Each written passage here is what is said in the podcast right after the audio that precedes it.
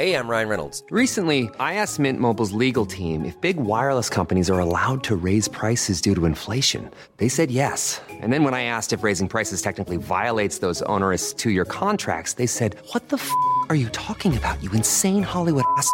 F- So to recap, we're cutting the price of Mint Unlimited from $30 a month to just $15 a month. Give it a try at mintmobile.com slash switch. $45 upfront for three months plus taxes and fees. Promo rate for new customers for limited time. Unlimited more than 40 gigabytes per month. Slows. Full terms at mintmobile.com. Warning, warning, warning. Trigger alert. She about to say some real shit.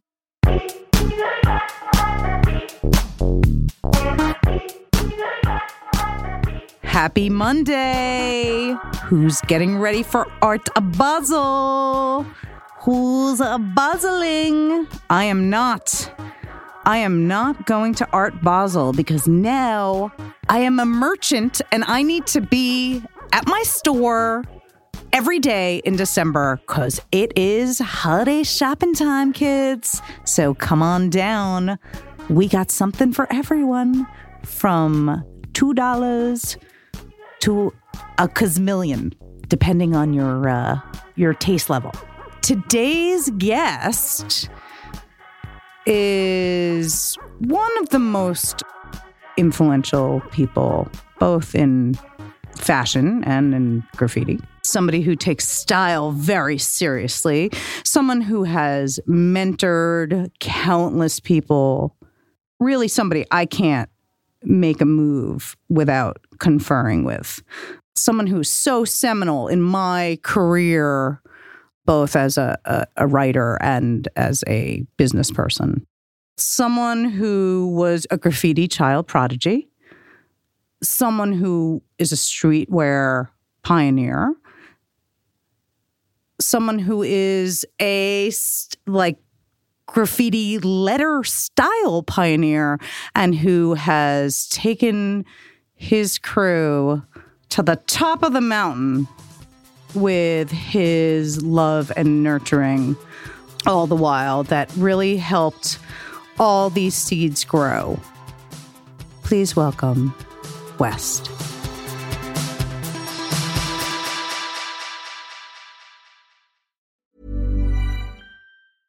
Ryan Reynolds here from Mint Mobile.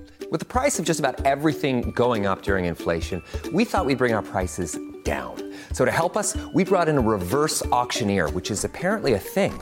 Mint Mobile unlimited premium wireless. Have to get 30, 30, bit to get 30, bit to get 20, 20, 20, bit to get 20, 20, bit to get 15, 15, 15, 15 just 15 bucks a month. So, Give it a try at mintmobile.com slash switch.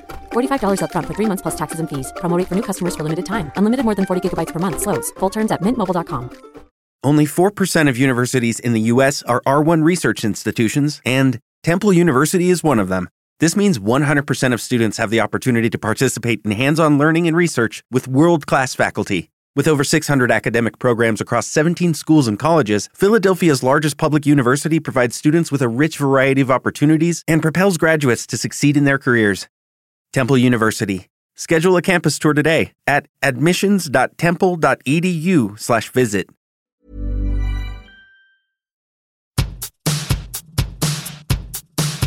I want to talk to you about growing up in New York City in the in the 70s. You were born in the late 60s, as we 69, yeah. 69. Summer of Love. What was New York City like from a, a child's point of view? Well, I think in as a child, I think growing up in the Upper West Side, you know, I remember New York being rich, rich in you know in culture. Um, the neighborhoods, you know, the area around where I grew up still hadn't been fully gentrified. So even places now that we would never consider as being like kind of rough, like 82nd Street and Columbus Avenue, which when I was a little kid was seedy and crazy, and you know there was heroin and drugs and shit like that. I think Columbus was rough. yeah. So I think, you know, a lot of the neighborhood was still, it was, I remember it being safe, even though my parents didn't think it was. But I remember feeling, you know, I walked around the, the whole neighborhood, everything from, you know, 59th to 86 with total freedom. Um, well, parenting was a lot different. it was, it was. But, um, So, how old were you wandering around New I, York I City? started really wandering, I guess, at around, in my neighborhood, probably around eight. Around you know, eight. around eight, like nine, eight, nine. I was sort of like getting lost in Central Park. Um, you know, just my mother would send me to you know ten blocks away to to supermarket to get you know strawberries cheaper than they were on my block, that kind of thing. oh, Jewish mothers. Um, Her her concern wasn't really about danger; it was more about getting hit by a car. So it was really, you know, the concern was very different. Of course, that changed in, you know, with the you know advent of crack and the beginnings of uh, you know '84. Around there, things got totally different. Um, and at that time, also in my neighborhood, things started changing. Real estate changed.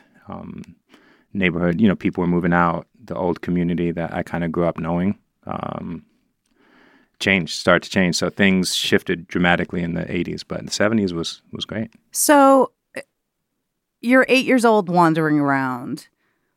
What brought you to graffiti? And how old were you? Because you were you were a child prodigy. I think um, I, I, there's different parts, different aspects, but I guess my first attraction was when I started going to junior high school. I'm born in January, so I was young. I was 11 when I started junior high school, and I had to get on trains for the first time regularly. And when I got on trains, I remember I didn't know it then, but what I was looking at was Dez, Scheme, Zephyr, Revolt. I was seeing all these sort of iconic, you know, simple style um, graffiti trains that I was just like, man, you know, I was immediately attracted to it. I wanted to know what it was. I had no idea about the culture or where it came from. None of it. I just knew I liked it. right. And uh, you know, I was I was always into drawing and illustration and stuff. So that just seemed right. I, I guess at 11, I started writing my name and and what was your name then? my first like the first graffiti name when I really Yeah, figured yeah, out yeah. that it was a thing Yeah. was craze. Oh, I was one. probably 11, 11 and a half. And my friend and I were like, yeah, we're going to go right on 72nd Street in Riverside. There's a tunnel that leads you into the park. And The we're Freedom like, Tunnel, And we're, right? No, not the Freedom Oh, Tunnel. not no, the no, just a Tunnel. small little tunnel that like was a threshold. Oh, I know into- what you're talking about. And I was like, we're going to paint that whole thing. We didn't know anything. And we went to get, um, I don't even know where and how we got this. We didn't buy it. Um, and we didn't steal, I'm not sure, but we got a can of paint and I went on in that tunnel and tried to write, do a piece. Of course, I didn't know anything about you know how to use paint or anything. So yeah, I was just attracted to it. It wasn't until years later, when I was 14, that I actually was introduced to real graffiti. That was just more of an observation from afar. Okay, so near uh, in New York City, it's sort of a rite of passage for all kids to sort of write graffiti at some point or another, from you know about sixth grade until high school, right? So craze was getting up with tags here and there in the neighborhood. No, no, this was like no tags in the neighborhood. This was literally like an 11 year old kid not knowing anything and just mimicking, you know, what he, again, I knew nothing. I didn't know that there were crews. I didn't know that there was Sure. styles. I didn't know that, I knew nothing. All I knew was spray paint.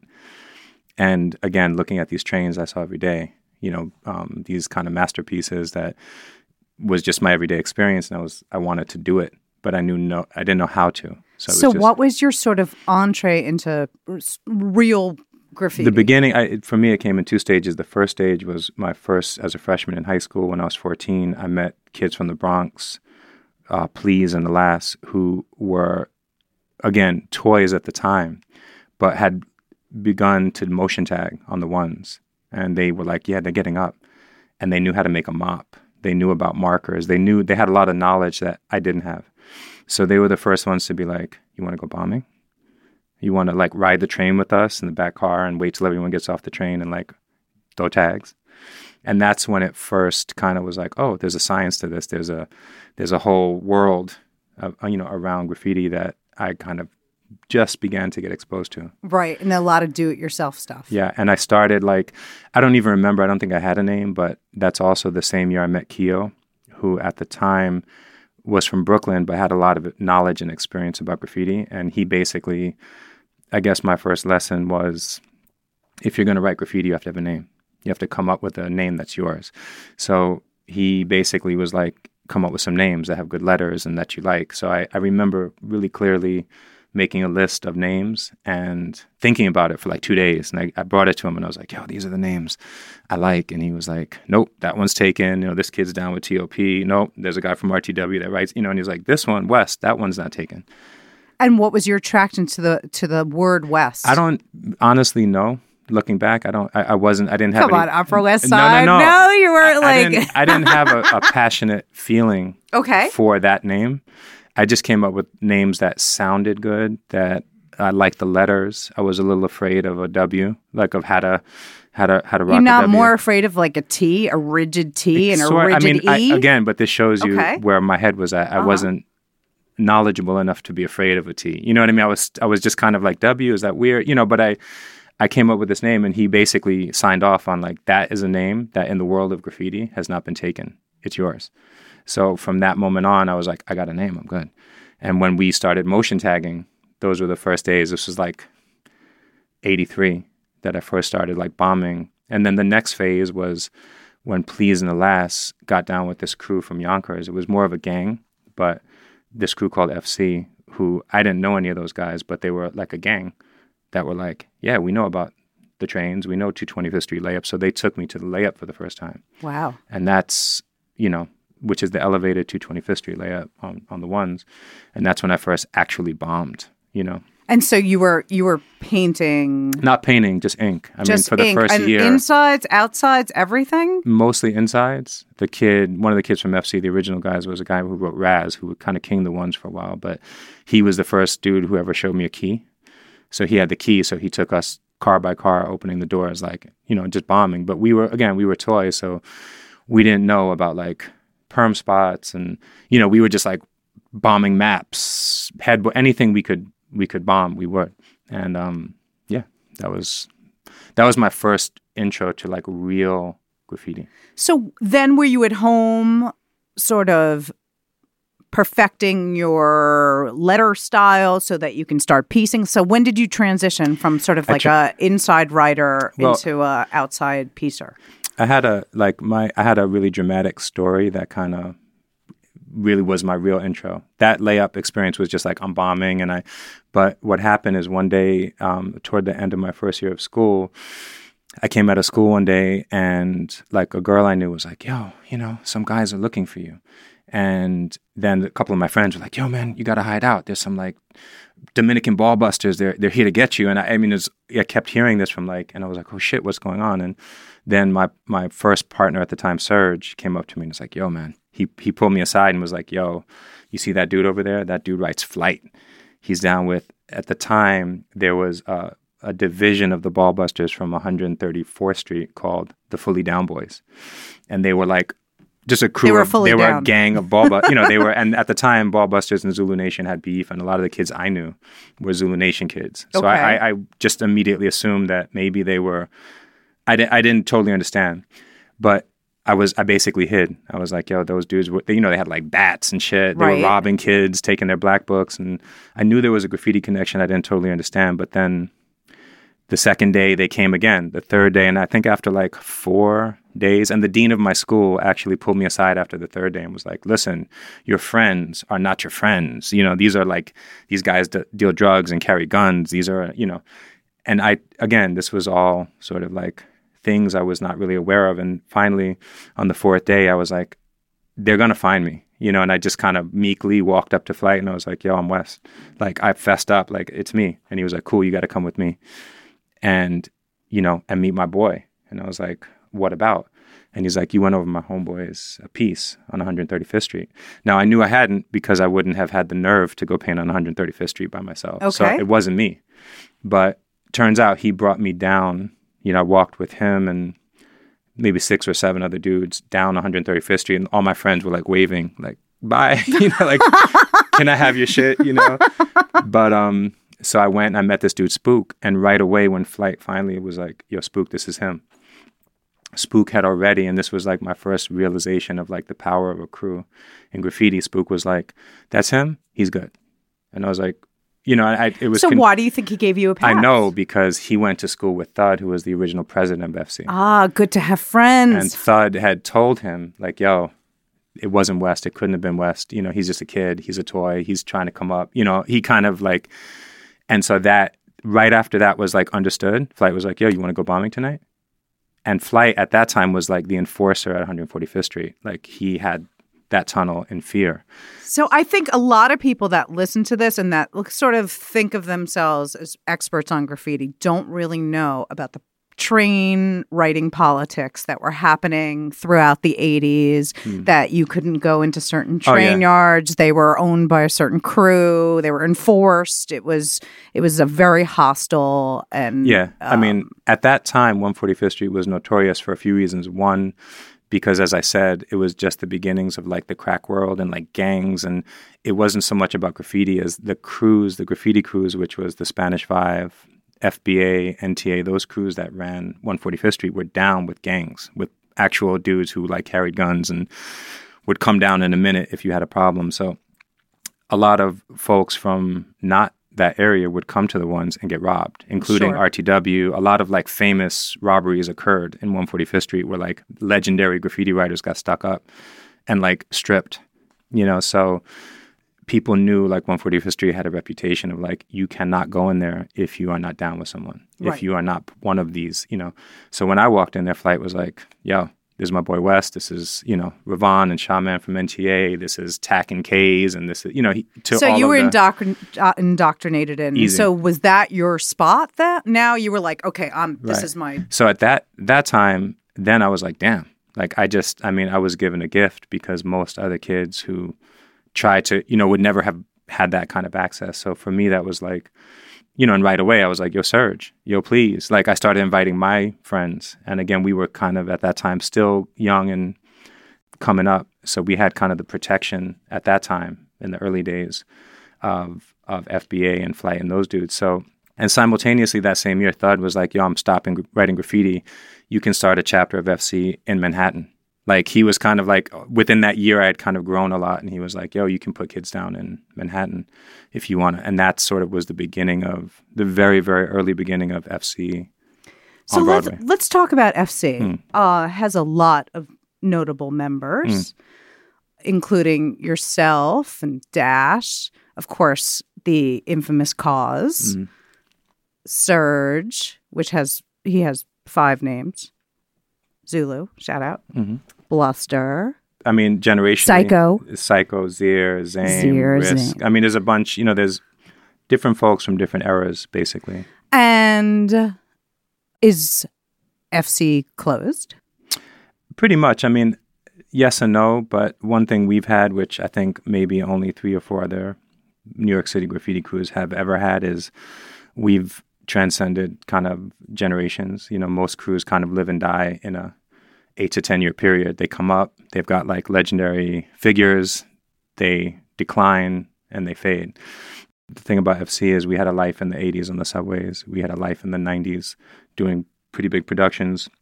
And we've always had this sort of ethos of, and it wasn't really a plan of just like putting young kids on and, you know, um, apprenticing young people. So new kids come up and they, they sort of, uh, you know, they kind of carry the torch. It's, it wasn't a plan, but I think we've, I wouldn't say it's 100% closed. And there's, it's just because, um, you know, but I- there hasn't been any new membership in- not for a long time. long Not for a long time. time. And I, and again, I, I what I mean is it pretty much is. But if there was a young talent that came up and was like, "Yo," I, and he was sort of down with someone who was official and wanted to kind of rep, we might be like, "Yo, cool."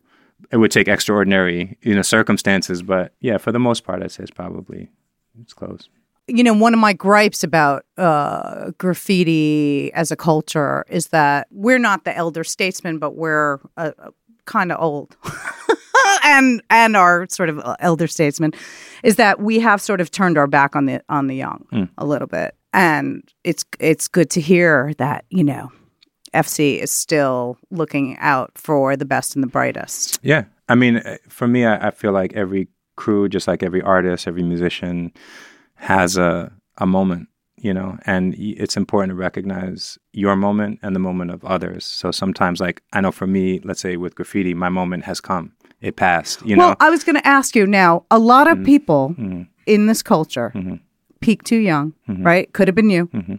You could have sort of lived off of your props Mm-hmm. as a fourteen-year-old graffiti writer Mm. and all these adventures, right? Because the world is completely different. You walk into a train layup, you're you have to worry about um, police dogs and the MTA cops.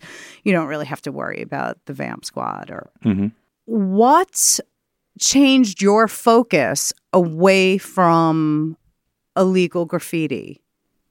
Well, I I mean, we were lucky because we were the last real generation to paint subways, at least on the IRTs. So we had to stop painting because there were no more trains. Like the, at that point, the silver trains started to come in.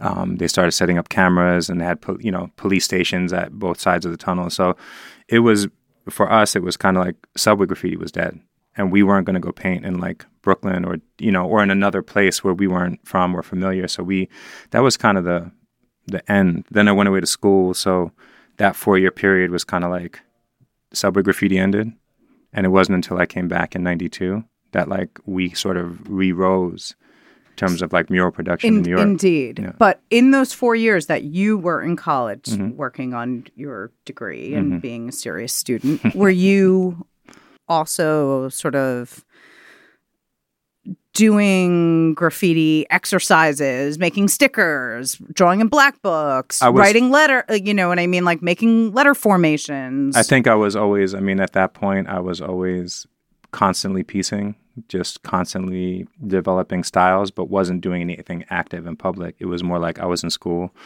um, and I felt always kind of like, and I'm sure a lot of graffiti writers can relate. Subway writers was the people around me would live normal teenage lives. They had like done drugs or hung out at parties, and you know. But me, I was like, you did it all. no, it wasn't that. It wasn't that. Come on, admit it. But but the but the but the the experiences I had just had, where I was coming to school with, was like, you know, You're like you were like a grown right. You're and- like a grown man, Yeah. like in war. Yeah, and was- you're like, hey, hey, kids, let's Yeah. uh let's have a study group. yeah. No, it was just like a different kind of. You know, I would I would they would ask you to write about like tell you know write a story about, and I would be writing about like. You know, getting jumped or running through tunnels or smoking dust blunts or whatever it was, and people were like, "Are you making this shit up?" You know, but it was that was just what we lived, and it was a different. Um, it was different than the experience of the other people I was there with. You know. So when you came back from school, 92, trains are dead. Crazy people bombing the streets. It was a very strange transitional time for graffiti because I think a lot of people felt very displaced when the mm-hmm. when the trains mm-hmm. stopped. And um you know, myself being a, a street writer, it was sort of like you were like the lowest of the low. Mm-hmm. Like the train riders didn't respect you because if you didn't get up on trains and you know they they weren't giving you time of day. How did you move into doing murals, uh, which I, in my humble opinion, were some of the most incredible, m- meaningful murals uh, from the early to mid '90s? Well, when I came back, the the thing that I think had a big effect on that was literally the day I like right when I graduated. Around that time, I ran into Zulu to Serge, who was my graffiti partner, who had just begun to start a company called PNB Nation with some other kids, and they were like printing T-shirts, and they were like, "Oh, you should get down with us," and you know, and I think PNB had a profound effect on FC because the way PNB, the way the group of us were thinking was about um, cultural criticism and about messaging. And so we kind of applied a lot of that thinking to graffiti. So we weren't, we immediately were like, we're not going to just go do a, a wall and write our names with like splashy colors. We were like, we're going to do a wall with a theme and a concept and a message. And we're going to like do it the way we would treat a graphic, the way we would treat a, a message. So we, those two, PNB and FC, were like bouncing ideas back and forth. And I think that had a really big effect on the nature of what we were painting. So, for uh, you newbies that don't know about PNB, it is one of the two first streetwear brands ever in this culture that is obsessed with streetwear. Let's hear it for for King West for his. Silly. Silly. No, no. Anyway, whatever. You're like, what's up with your company, Hmm. right? And then, how did you get involved? I think these guys were just like, you know, my degree was in political science and international studies, and I kind of came back and they were like, "You want to print T-shirts?" And I was like, "Bet." You know? like I immediately, you know, my in, intellectually and you know, from a from a um, being a student, uh, I was interested in what I was studying, but I immediately snapped back into like my younger self being like, yeah, graphics, communication, like it all made sense. So I think they were just like, yo, let's get down. And we knew nothing about business at the time. It was more like, yeah, it's cool.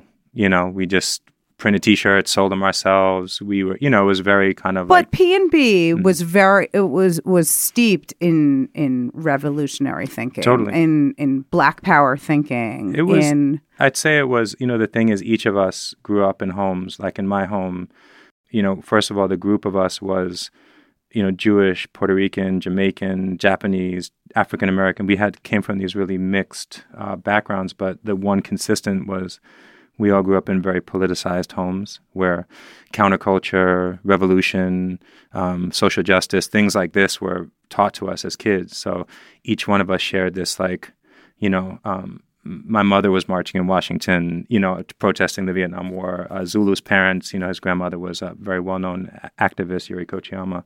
We all came from these places where we were like, yeah, shit's fucked up. This is the post-crack like environment we were in, and hip hop and uh, the the culture was thinking. Everybody was thinking. There was a consciousness about like something's fucked up because we were all coming out of the ashes of like the late '80s right, the and, Reagan era. and just how fucked Right. Mm-hmm. up things were. So we were kind of like, this is a chance to send messages.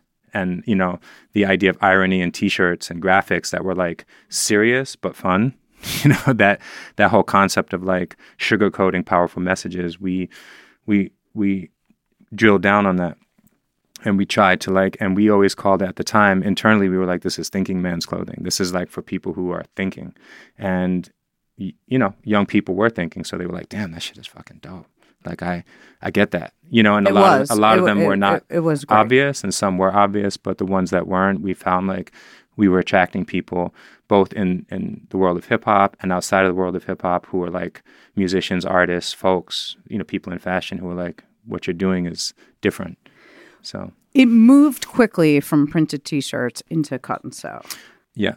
I think that was for me personally, and you know, we've debated this, but that was the demise. Like, because we were not businessmen. Right. We didn't know shit about like the industry. I mean, we learned it the hard way. Well, yeah, because you, You know, got like you know put through the Garmento, you know, rigmarole Yeah. of like squeezing, you know, until it's completely but dry. also, I mean, we like, you know, we educated ourselves. Like, I spent a good three years traveling to factories around the world. I was in India and China and El Salvador and Turkey and learning about making fabrics and, you know, cutting and sewing and shipping garments and duties and customs. And, you know, but, you know, when you play big, you know, you risk big. So I think we, we learned, I don't know if we learned a lesson, but we experienced growing too quick. We went from like, cool, like really focusing on the creativity and the, the product to trying to do business and make money and make more shit and less about the messaging and the art. And so for me, that transition was the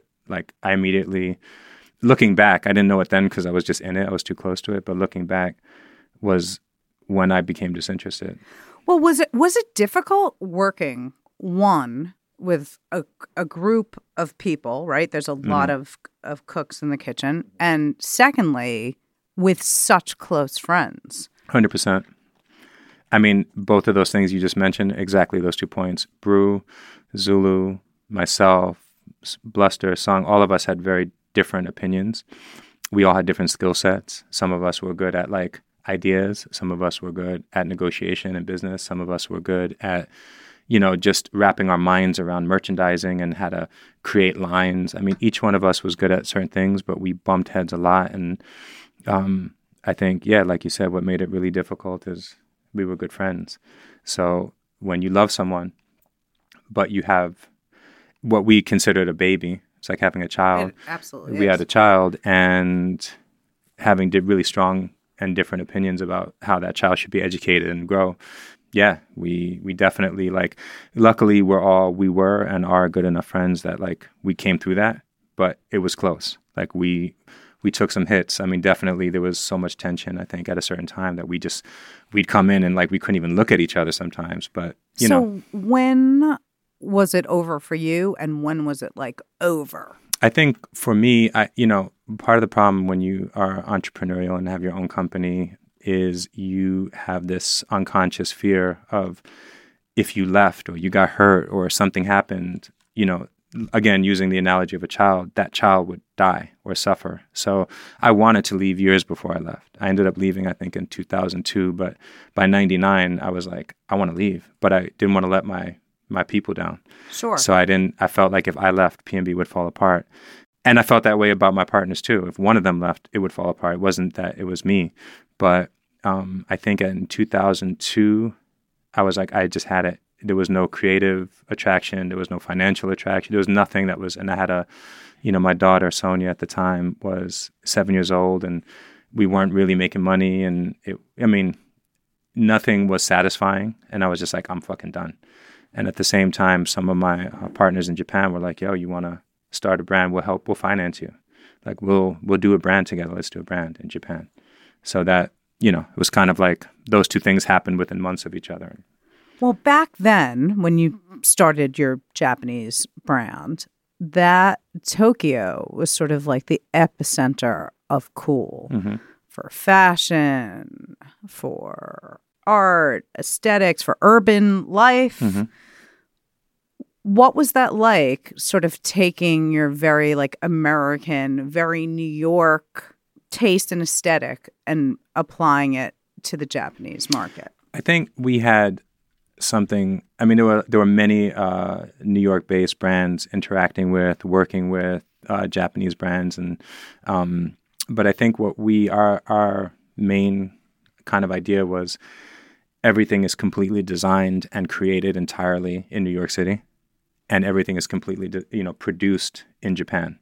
You know, it was, and again, it wasn't. There were other people like Stash and Fuge and other folks who were doing that similar thing, but um, for us, it was um, we didn't do a lot of computer graphics. We kind of took some of the lessons that we learned, Bluster and I, from PNB, and we went back to like photocopying, you know, hand cutting letters, like doing things that were a little bit more analog because we had already felt that pressure at that. I mean, it's ironic now we're, you know, that was you know 12, 13 years ago, but looking back at um, you know, the digital graphic shit was so prevalent. Um, but yeah, we we took our cues clearly from you know Japanese uh, you know product denim, you know cotton, like right, because the they things. went back to sort of handmade, Yeah. Mm-hmm. small runs, and and you apply that. And also, I mean, in in short, the graphic language was like PNB 2.0. It was kind of like revolutionary. It was sort of thinking person's, you know, kind of graphic language. So, you know, that was more of a labor of love.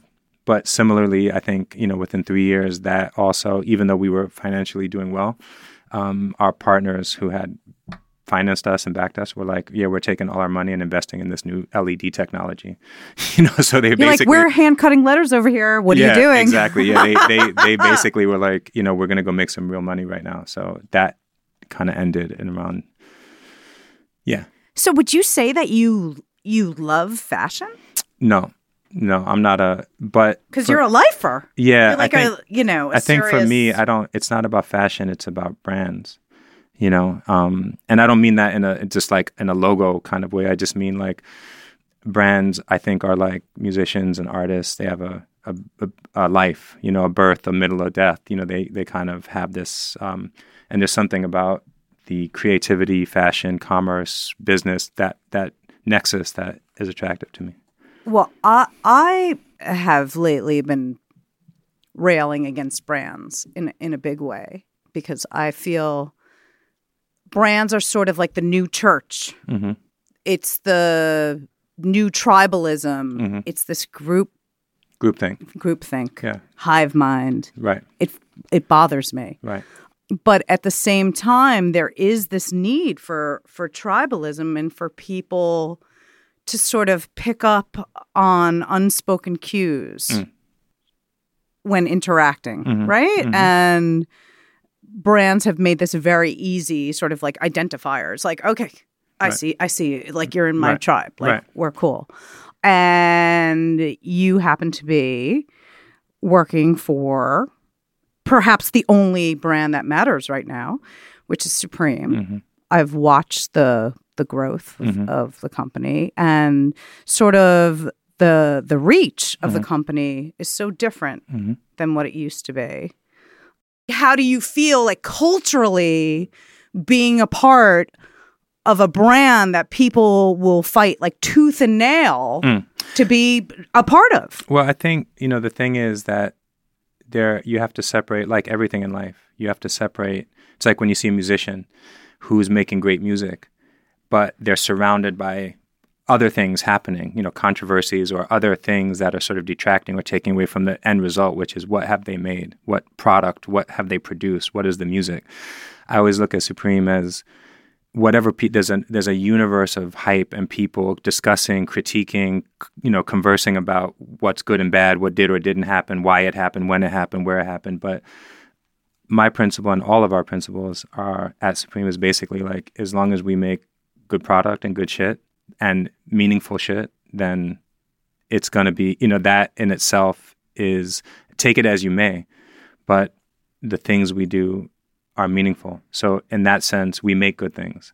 So if we made shitty things and we were just like, oh, we're Of just making not. Of course, thousands it's a, it's of, a of, you quality. know, it's a and and you can you can tell somebody's like labored over this in their mind Yeah, before. And I don't mean just you know quality like products like a good sweatshirt. I mean you know the the everything is thoughtful. Everything is done with integrity. Everything is is critiqued to the tenth degree. Everything you know nothing is done haphazardly or like oh fuck it. You know nothing is lazy. So for me, I I'm on the inside and I see it's with 100% integrity. I'm not caught up with what people say or you know the the the internet or what people are you know the comments. I'm just focusing with our team inside about making good shit. So if if you could do anything you wanted to for a living, right? You could turn back the the hands of time and Mm. go to veterinary school. Like, what do you think you would do differently? Or what would you have liked to explore? Or do you feel like you are on your path and like sort of like art, I- product, like these things are, you know, like they speak to you. But I, I know they speak to me, you know. yeah, I I mean you know I'm a believer in I mean destiny is a broad is a maybe too broad general a term, but I believe that you know all of our experiences, including back to that experience at 14 of you know going to the tunnels with flight and having that like every one of these experiences are necessary to to the next step. I don't I never had a vision of like I'm going to be this one day. You know, I feel like life's been good to me. And life's been good to a lot of the people around me, including yourself. You know, we are fortunate to have had the kind of experiences we've had. And, you know, for me personally, I'd probably like, if you said, if you weren't doing this, what would you do? I'd probably be teaching kids karate. You know what I mean? Okay. Because like I've studied martial arts all my life. So for me, if I quit tomorrow or I just was like, yeah, you're good, you're just retiring, I would probably just spend the rest of my life studying and Well, I know you you've know. also sort of like kicked around the idea of of having a very like serious like studio practice. Have. And me knowing you, Mm. I believe you in a in a position of solitude don't shine as much as when you interact with other people and you 100%. you're an incredibly inspiring force um, to so many people, including in myself. And um, I owe, I owe a lot to you. I do. Um, I do. Shut up. Do you feel sometimes that you you would like to sort of pick up the paintbrush and sort of like sequester yourself off and just A hundred make art? I, I mean, for me, art making and, and being an artist has been again since I can remember as a as a child. It's always has been, always will be important to me. I think you know two things that I think influence one. One of the reasons you know when I was when Sonia, my daughter, was uh, two. You know, I had a realization. It was a conversation with our friend Daze um, about what it means to be a professional artist. And I realized at that something about that conversation, I walked away being like, I got to make some money.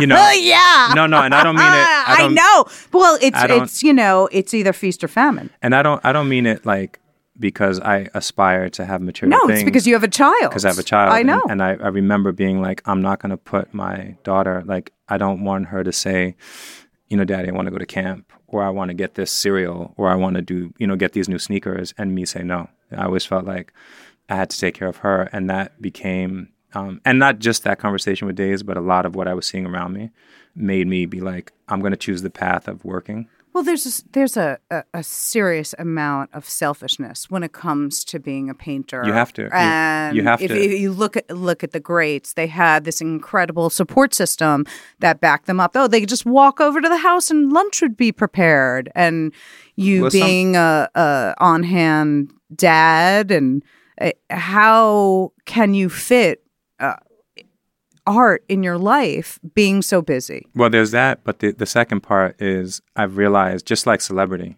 just like being famous, you know, what I've learned is when I've seen celebrities and famous people is that it ain't easy. Like to be a successful artist, it's not about talent. You know, that's an aspect to it, but you have to be built a certain way. Anyone you look at, including uh, a musical artist, a visual artist, uh, anyone who's famous and kind of has made it to that level, you have to have a certain kind of um, a, a skill set and you have to have a certain kind you have to be built in a way that you can you can fight that fight. Me that's not me. You know i'm not someone who wants to be you know i can't go like You don't want to play the game. i don't want to play that game. So i mean and i have friends who played that game and played it well and i'm proud of them. But i realize when i look at them just like a lot of people can't do what i do and look at me and say damn how did you how have you done this Doesn't I- everybody look at you no, like that? no, no, no. But uh, but I but we but we I look at friends who've been successful in the art world and I'm like, God bless you. You know, that's awesome. That's not me because I, I I'm not built that way. I can't. I could not have done what you've done. Talent aside, that's not the issue. It's just more about um, that's a game you play. It's just like being a fashion model. It's just like being a designer. It's just like being a, a musician.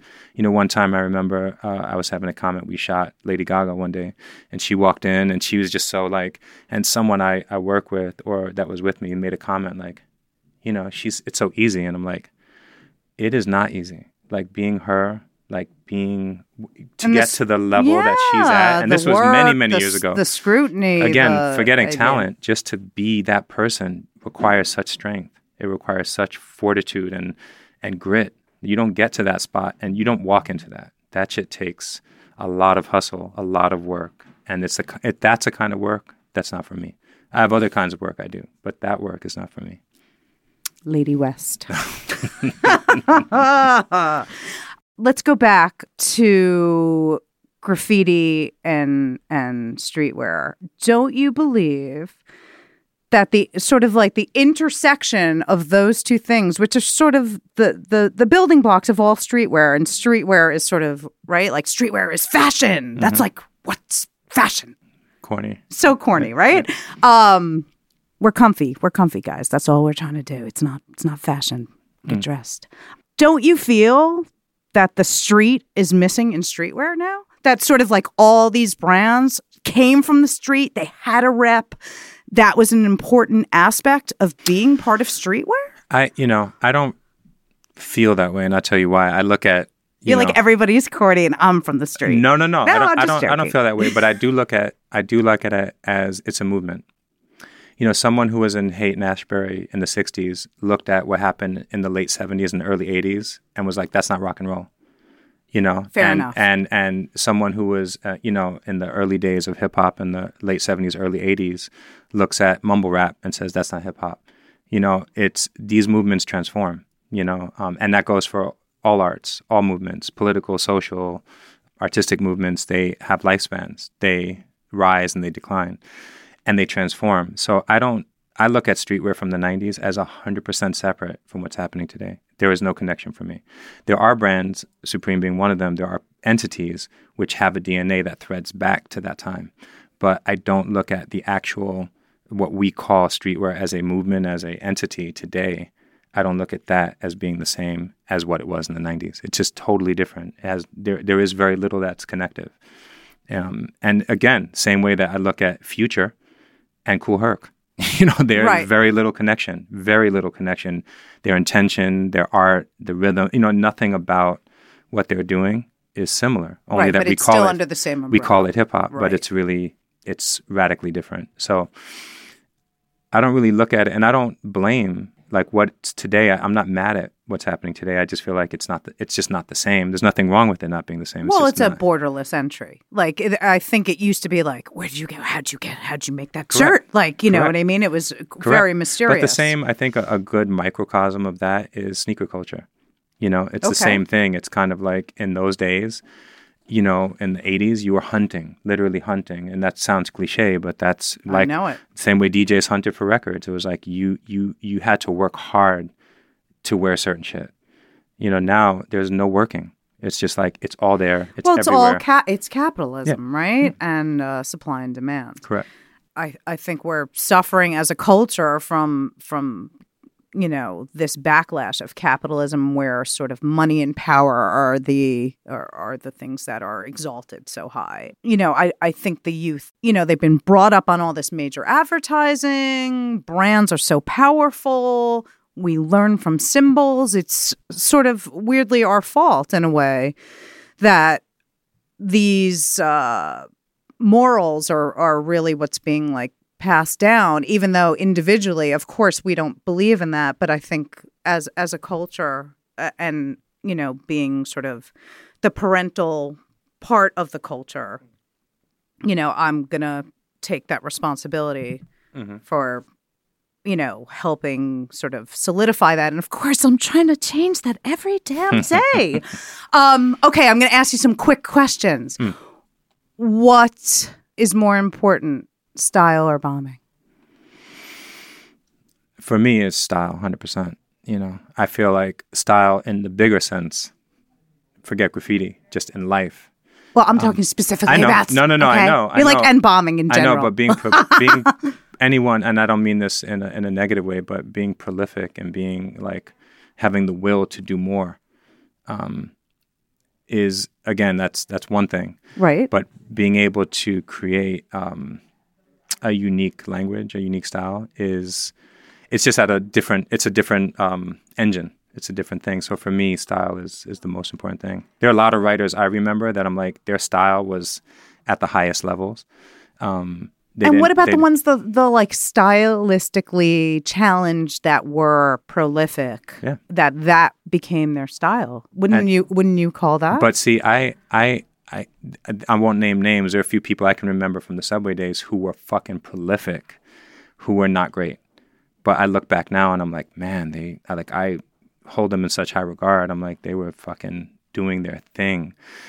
They were stylistically challenged. You Right. know, they didn't have the sort of natural, the, the, the talents. You know, but um, they're just two different lanes. That's all. You know, I don't. Very few people have an intersection where they're like they're great style and they were like the most prolific. I mean, Right. there's a handful that were that the greats that are at that level, you know. But yeah, I, I know what your answer is, but I'm sure our audience wants to hear. What was the most important time, in your opinion, of uh, graffiti greatness? I mean, what I, I think most people call the renaissance of graffiti was probably 80 to 83, was or 79 to 83, because the art form reached its highest peak. No one has ever, to this day, reached anywhere close to the to you know. We live in a like hip hop, like other movements. We're in a state of mannerism, of copying things that have been copied from copies of copies of something. And when you look back at that era, of the Kells and the Dondies and the Mitches and the scenes, you look back Blade. at that time, Blade, or just that that era. Right. Those guys went to the highest level of style writing. There was n- there was n- Right. They they the, were perpetuating something that was they invented. the f- sophistication, the um, evolution of, of of their letters, of their painting techniques, all of those things. All we've done since then, myself included, is found the little spaces, the little like what's left on the table, like the crumbs to innovate. You know, we've innovated things that were like, but the bulk of it, they did the innovation. They did the. It's kind of like saying, if you looked at any other movement, abstract expressionism, you know, free jazz, anything, and you're like, well, Kline and Pollock and Clifford Still and those guys, they did that. You can still make abstract expressionist paintings, but your room to sort of make space and innovate that art form is very slim. Like you're in a very narrow lane right now. But um, so yeah, I think 79 to 83, we were like what we call like the lost generation because we came after that great renaissance. So if you ask a lot of people about my generation, you know, 84 to 86 on the subways, a lot of people don't know what because it wasn't documented. Like Henry and Martha and the the documentarians weren't capturing that the way that they were in the early 80s. Right, because it was new and exciting, and, And, and also, like, it had reached its apex. So I look back now and I really appreciate 84 to 86. People like myself, Poem, Diro, Polk, you know, I look at those people as like, again, they were in a much narrower lane. They were innovating very much more subtle things, but um, amazing production. Like we, you know, we meaning our generation produced a lot of greatness, but in in the shadows of something that was much bigger than what we did. You know. You know, it's it, it's an interesting thing that I I've been thinking about lately. I read an article, I forget who it's by, but it said that this generation of young people, they're um, you know, they don't have their own kind of music. They have their parents' music. Mm-hmm. They have their parents' graffiti. What can young people do to sort of like break out and create culture for themselves? You know, I, I one of the things just to backtrack that you left out before you talked about what's more important, bombing Or style. or style, but there's a third element which I think is heavily um, emphasized now is technique. Mm-hmm. You know, it's not, it's neither. It's just the practice of doing something. It's it's not necessarily innovative.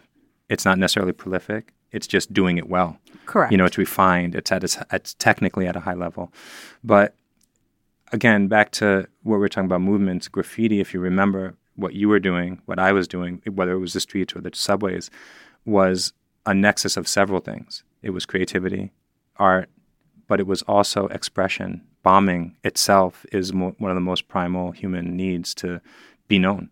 You know, that's 101 psychology shit. It's like we as humans need to be known. So we manifest that in different ways. For young kids who are like, I want to be famous. You know, I want people to know my name. I want that's a very um, that to me when I started, that's what it was about. I was attracted to the art, of course, as I mentioned, but a big part of it is like I want to be known.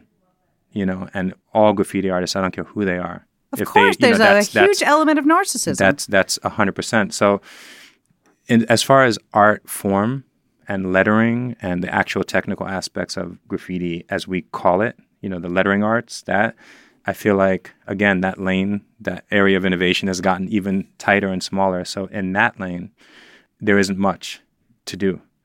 But I think if you take get back to that aspect of being known, you know, of bombing, of that essential sort of like, here I am, you know, you can't ignore me. That I think there is a lot. There is a lot. It's just new ways, you know, kids. When we getting back to PNB, we saw PNB as a method of bombing. We did a graphic on a T-shirt. That person wore that T-shirt all over the city. it was absolutely. And I know even that. talking to like KAWS, you know, for him, one of the things he told me in the in the early '90s was like, "Hey man, when I have one of my toys on someone's desk, you know, or in someone's room, that's a form of bombing. Like I'm in their space. You know, it might not be a graffiti tag, but it's me in their space. And I feel like it doesn't necessarily have to be writing on walls or you know bombing the streets or or any of those traditional methods. Bombing and that need to be known can be achieved in a variety of ways. It's just sort of like rethinking that. But graffiti as an art form, like hip hop, it's no longer two turntables and a park jam and a mic and you know someone sort. It's it's different. It's different. So FC has has a, a style, a specific style. Mm-hmm. Hundred percent. I remember when I got put down with FC. Congratulations to me. Mm-hmm. Uh, you told me I should practice writing letters that look like they were being stepped on. Mm. So they leaned to one side Mm-hmm. in this sort of like bending in bending form. Mm-hmm. Was that a universal truth for all FC? Like No, I just, uh, I guess for me, a big part of great, if you look at the great masters of lettering, whoever you call the great masters, I know for me, I look at the people who I like the most, and a good piece looks like it's moving. okay. It looks like it's alive. The more, you know, if it's even seen, you know, White Scene when he would do like TikTok or, you know, block letter pieces, they looked like they were alive because he he had that energy in his in his uh, in his lettering. And I just I always feel like when I'm struggling with letters which can be very static, you know, individual objects, the goal is to take the C, the L, the A, the W and make them one and make them look like they live. So I was with you particularly, but myself and a bunch of other people, sometimes we have a tendency to to to be vertical. You know, to just I'm very stack, blocky. I'm you know, very stack blocky. letters. So sometimes when you when you're dealing with a much more narrow vertical space, you're forced to make them move left and right, which in turn makes them look like they're in motion. So that's a sort of like teaching someone martial arts with their eyes closed in a way. It's kind of like if you can do these moves without seeing them and just feeling them, you'll get them when you're seeing. When KAWS was put down with FC, which I, th- I believe was sort of around the same time that I was, um, his style changed dramatically. Mm-hmm. Were you were you telling him that same thing? Sort Not that like- exact same thing. I don't think you know. So everyone's different. You know, I had mentors, many of them, um, who who literally taught me like flight. One of the things he did was gave me an alphabet. Uh huh. Like I did not know how to piece, and he was like, "Here's an A through Z. Practice this."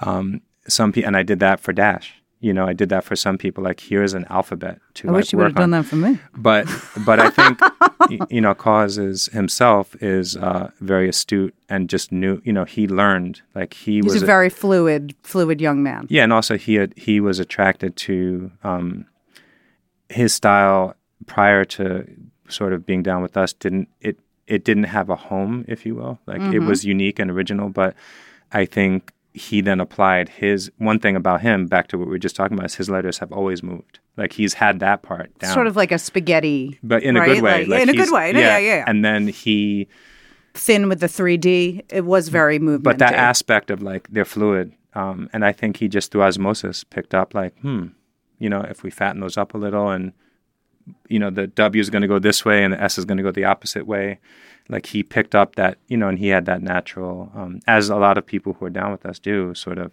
oh i got that you know? The same way i did with flight you know? Just sort of like oh i can yeah. Or attack. It's like i see the okay yeah i can do that. Um, so. So, oh, how do you think as as a culture we can like reach out and pull young people in and sort of, you know, I hear a lot of people say like, "Oh, graffiti saved my life because it it gave me a mm-hmm. Mm-hmm. purpose and sort of a lot of people. strangely got me off the the wrong track. Like you know when you think about you know it is a criminal activity but it's so You know, benign it's funny. compared to like real i read something real on- crime.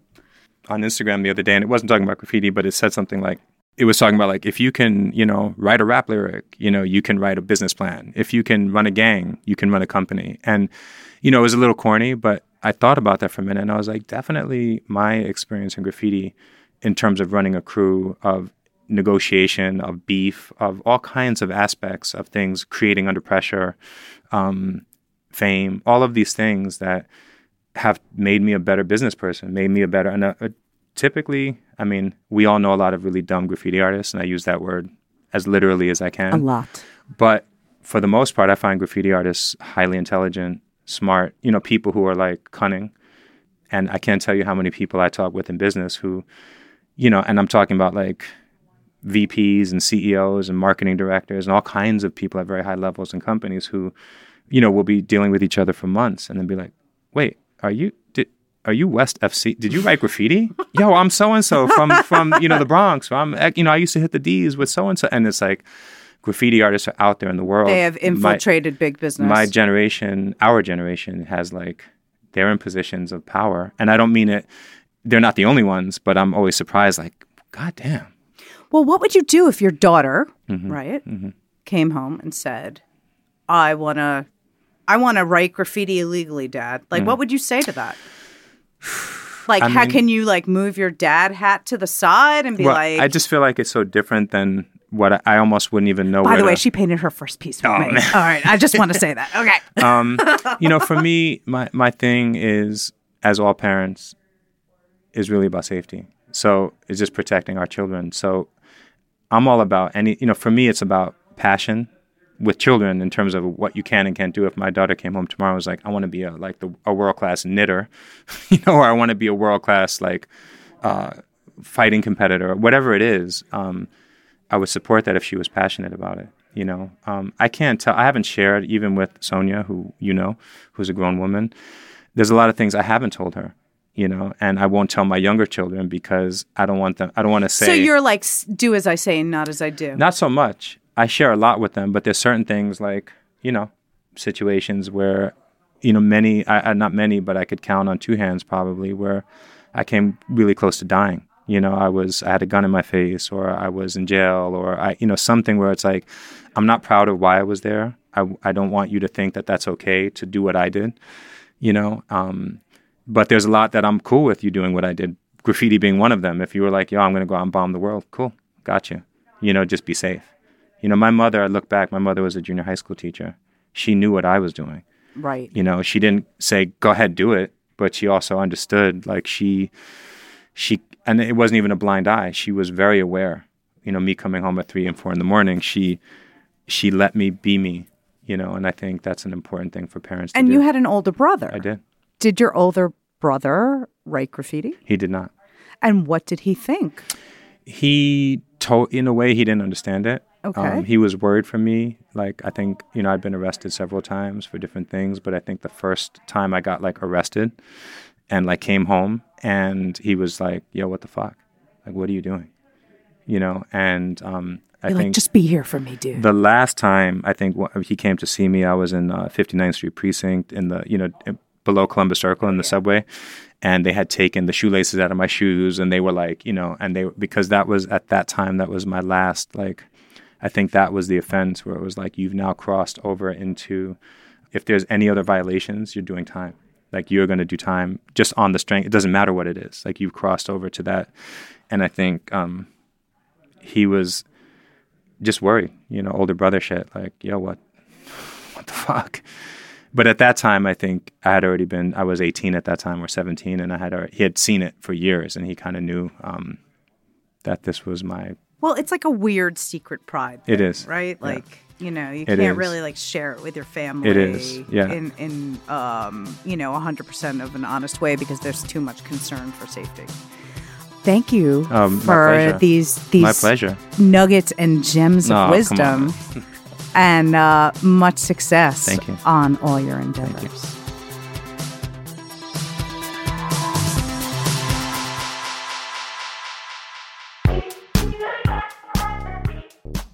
I think that was our shortest interview ever. Well, it's also with our busiest guest, a man who is running around at all hours of the day and night doing his thing. Father of three, senior vice president, king of kings. I really enjoyed our discussion today. Isaac really opened up on a level that I was not expecting as both an artist and as a person. And as always, super humble, always giving props to the people that came before him, people that led the way. Thank you for always showing us the light, Isaac. It's greatly appreciated.